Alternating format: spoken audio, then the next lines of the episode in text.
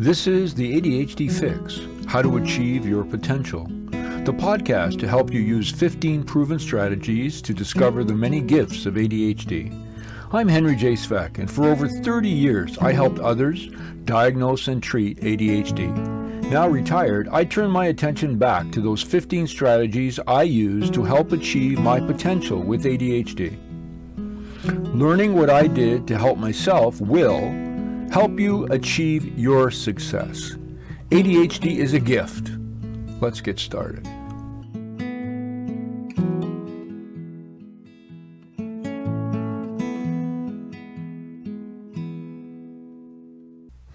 I hope your day is going well. This is Hank Svec. So, today I'm going to talk about self esteem, which is probably one of the most elusive concepts uh, related to having ADHD. And actually, it's, it's an elusive concept for anyone. Back in the day, uh, would have been 19, I believe, 82 to 84. I did a master's uh, thesis on this topic. And it became clear back then there wasn't a lot new, and there it's pretty clear today there isn't a lot new, in that self esteem is generally considered to be situation or task specific. So you may feel incredibly confident in your ability to do a task. Let's let let's assume for a moment you you are incredibly uh, uh, gifted at playing the piano. When sitting in front of piano, your self esteem for doing that activity would be hopefully very strong, that you'd feel confident, that you're good, that you're able to accomplish what's necessary, and so on. And so that we all go through life with various, if almost compartmentalized self esteems. And I'll just use myself for an example. I know that I can't do anything that has to do with fixing things, whether it's, you know, lumber or mechanical or you know, any hands on kind of activity, I am really, really poor at that. So I don't do it. Now, I, I just laughed and joke about it, but it doesn't affect how I feel about myself. It's just an accepted fact that I don't do that very well. There are a few things I might be better at, but there are many things I, I don't do well, and I just accept that. That's not part of what I do. So my self esteem in those areas, you would argue, is neutral because I don't have any feelings about it if if you say to me, "Well, do you feel really bad? You can't change the oil in your car?" I go, "No, it doesn't." I, I really respect people who have those skills, and, and that's a good benefit. So that you always understand that people who have skills that you don't have, you respect, and you obviously should respect everyone, but you you certainly appreciate the skill set. And I find it fascinating when people say that oh, you know, blue collar versus white collar. You know, you sit around and you do your thing. It's you know, white collar stuff. You don't have time or understand uh, the blue collar plight. I think it's incredibly wonderful now that electricians are making a hundred plus thousand dollars a year and are highly valued, and carpenters and mechanics and because those are skills I don't have, and I totally appreciate the need to have them and respect their um, their ability to do so. But with ADHD, early in the game, um, and, and it's almost like we're stuck for a while. Everything that happens is cross conditional. So if you have a bad day, if you remember back in school, if you have a bad day at school, everything's bad. So if, say, you're in grade five and uh, a, good friend you have doesn't want to be friends anymore, you come home and your parent says, "How was your day at school?" and you'd say, "Ah, horrible. You know, so and so doesn't want to be my friend anymore. I'm a horrible person. Uh, no one wants to be around me." Uh, and you just go on and you catastrophize, and that becomes self statements you're making about yourself. And as we grow in age, and hopefully we get coaching or experience from mentors, we understand that self esteem is very skill specific. Now, let me continue with that in just a moment. Let's take a moment to hear from our sponsor. Assessing ADHD requires more than a five minute office visit. The experienced, multidisciplinary team at OSR Clinics will walk with you and your family through the comprehensive assessment and diagnosis process and will be by your side when it comes to implementation of strategies and advocacy for your child. Visit osrclinics.com to book your free info session today. That's osrclinics.com.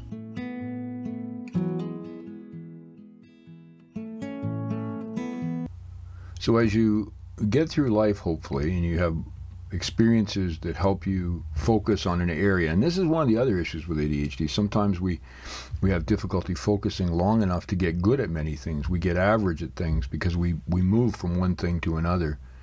And I really believe it takes 10, 10 years really seems to be a magical window for many things. You know, in in Invest Like a Honeybee or what Grandpa is the podcast, but uh, what Grandpa learned from his honeybees, a book Mary and I just wrote. We talk about the need to focus. And it seems that regardless of what we're talking about, there seems to be a 10 year window to get good at something, to allow an investment to reach its potential, for you to reach your potential if you want to start getting involved in a certain task or skill that may be new to you. You won't really know how well you're doing until you probably put 10 years or more of hard work into it, may even be 20 years into into it. And so that focus is necessary.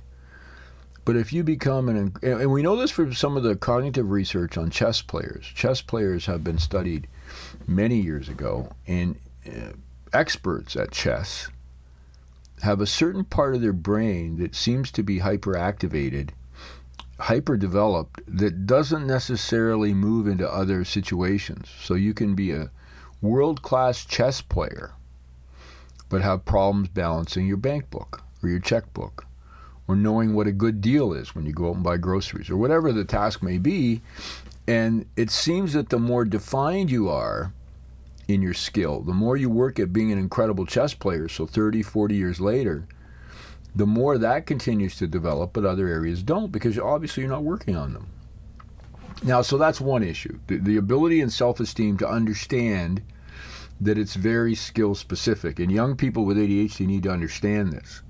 That if you aren't doing well in this, the question is do you need to work for 10 years to get good at it, or do you, you know, focus on other skills where you have maybe an ability to really surpass and, and contribute to the world in a different way. The dangers we see, and this has to do with ADHD and non ADHD, is that when someone becomes very good at one thing, they assume it naturally translates to other occupations, professions, or tasks.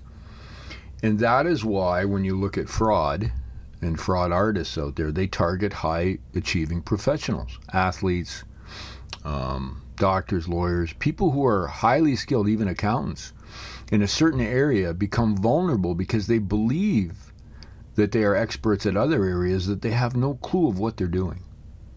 And so it's a sort of a two-pronged issue. On the on the one helm with on the one side with ADHD, it's difficult to establish the internal structure to know and the emotional stability to know that it is okay for me real for me to be really good at this one thing. Say you're an incredible chef or baker, or you love to uh, work with plants or building or whatever it may be, uh, scientists, whatever it is. That in itself is your area of expertise that you work on. And back in the term, we I used to call it selectively enriched. So giftedness is very much a a sliver of skill. Uh, there are a few, you know, now you might want to strive to be a generalist. You may want to be one who can do all kinds of things. So that if there's trouble out there in the world, you can not only cook and hunt and take care of your family, but you're able to understand how to be environmentally conscious and all those kinds of things. Well, that's that's another goal, for example. So there's that one piece, developing a strong sense of self-esteem based on fact. And so this is why, as parents, and, and I have, I'm going to be doing a parenting podcast next time. It doesn't help your child to say they did a wonderful job when they didn't because it doesn't make sense. You're, in fact, enhancing a confusion inside that child of what is self esteem because they self evaluate critically. They know that the work they did wasn't great or the performance they gave or whatever it may be. So while as a parent you may think you're helping your child by telling them what a great job they did even when they didn't, you're in fact harming their self esteem because what's important is to get honest feedback. Honest feedback. And you have to remember that with ADHD, when you accomplish greatness It's not because of the people that told you you couldn't be successful. It's despite those people. And there are two words to that despite. Don't give them any credit if people tell you, you know, you, you can't do X, you can't do Y, you'll never amount to anything. And I can't tell you the number of times in practice when we would be assessing children and we'd end up advocating for them because someone in the school would say this child's never going to go on to college or any post-secondary educational training. And you know my brain's saying this educator's an idiot but before i couldn't say that obviously but obviously this educator's an idiot because they can't predict the future. Child's in grade 4 5 6 i don't care if they're in grade 10 11 you can't predict that. You don't know. And and the fact that the child hasn't found or discovered that area where they're going to be incredible at is is an issue of our not giving them enough choices or opportunities to find those areas. We're at fault. Now the child has to own it in the sense of, you know, if we give you an opportunity, you don't try it, take advantage of it, put some effort into it to determine if it's an area you want to get into, then that self-esteem might get beat up a bit because it's not coming from a place of truth and of course the coaches if you would call them more more destructors than coaches are continually telling people they're not what they're not going to do as opposed to what they can do. So we've all experienced it. I mean I, I think it's we all have stories. You know i have a number of stories. I think i talk about in the book of the professor who said i didn't have the brains to be in his department. You know there's just stupid people. Um, coaches who told me, you know, you shouldn't, you should really go to a team that hasn't won a game all year because you might be able to play college football there. Or uh, it's just, it's just dumb. And, and you never, even then, when I obviously was young, I didn't really do things to sort of prove them wrong. I just did things because I thought they were the right thing to do and, and they would work out. So I don't listen to them in the sense of, you know, oh my gosh, all of a sudden, you know, I'm going to do this to show that guy that or whoever that professor. I don't really care. I mean, I still think about them. I still wonder, more importantly, how many people's dreams were, were how many people actually listened to them because of their position of authority. Um, I tell the story uh, in many different places about how when I couldn't get into grad school at Western, uh, they told me I had to take five classes in one year and get an A average, and then they would let me into graduate school at the College of Education, not exactly Harvard, to tell you the truth. So, and the reason they said that is because in my entire undergraduate life, I don't think I had one A. So I remember I'd newly married, and the day we got back, a week after our wedding, I started going to class. And in five, I took five classes in one year while I worked full time, and I got an A average because I had to. Because all of a sudden, I realized that was what I needed to do to get into that program. So I get into the program, and they, because I had appealed their their decision to reject me, and so I remember we're having a faculty meeting, and I spent like six week, uh, sorry, six months working on my thesis proposal on self-esteem, which is the topic of this podcast. And the geniuses in the room who were on my committee, I had one mentor who I really, really respected. Uh, Merrill Sitko was a savior for me then because he was a mentor. The other people, I can't even tell their names because they were negative and they I just discounted everything they said. But they the the, the boss said, not not Dr. Sitko, but the other people said, well, we really don't want, after I did all this, they, they said, we really don't think you have what it takes to do a thesis. We want you to take courses. And I said, no, I'm doing a thesis. And of course, Dr. Sitko perked up and said, I'll supervise Henry. And they made me do it. But they said, we, we want you to, to make sure you never get a PhD because you'll embarrass us if you go to another school or you try to get your PhD. And they actually said, we, we, want you to promise. And I kind of said, oh, yeah, okay. It's kind of like one of those things as a kid, you know, you cross your fingers and your toes. So I did that. Got through the master's program. Um, I did more than I could. And then, of course, I was accepted into uh, Michigan State University to do my PhD in school psych. And then I guess you could call that the uh, spite return they must have forgotten because I came back and actually lectured there for I don't know three or four years part time, during those years where I needed to have five jobs to make ends meet. And I actually was teaching the classes at this university for a couple of the professors that were on my committee who actually happened to be on sabbatical. So part time, I was able to teach their classes. So I guess that was a good ending to that story. But I have to tell you, the self esteem part, for some reason, call it stubborn, call it whatever, I just didn't believe these people when they would say you can't do X, Y, or Z. It was sort of like one of those, okay, next. Like it didn't, it just I would just keep doing it. I mean, it's like it's like you just put your head down, you keep going forward until physically you can't do it anymore. And maybe that's part of the strategy of building a strong self-esteem with ADHD, where you you know, you listen and you pull in those who are your mentors. I had, you know, Dr. Sitko in at Western, and there are other people. I had uh, a mentor at Michigan State, a couple of them who were incredible to get me through that program and help me realize my potential. And in college, I had, when it came to sports, I had a, a coach who put confidence in me at certain times and let me, you know, do some incredible things, and I'm very grateful for that. But the people who are negative, I, I just don't even think about them. And I'm hoping if you have ADHD or your child has ADHD, you can be the same way. Grab those folks and listen and work with people who are complimentary and positive, but truthfully honest.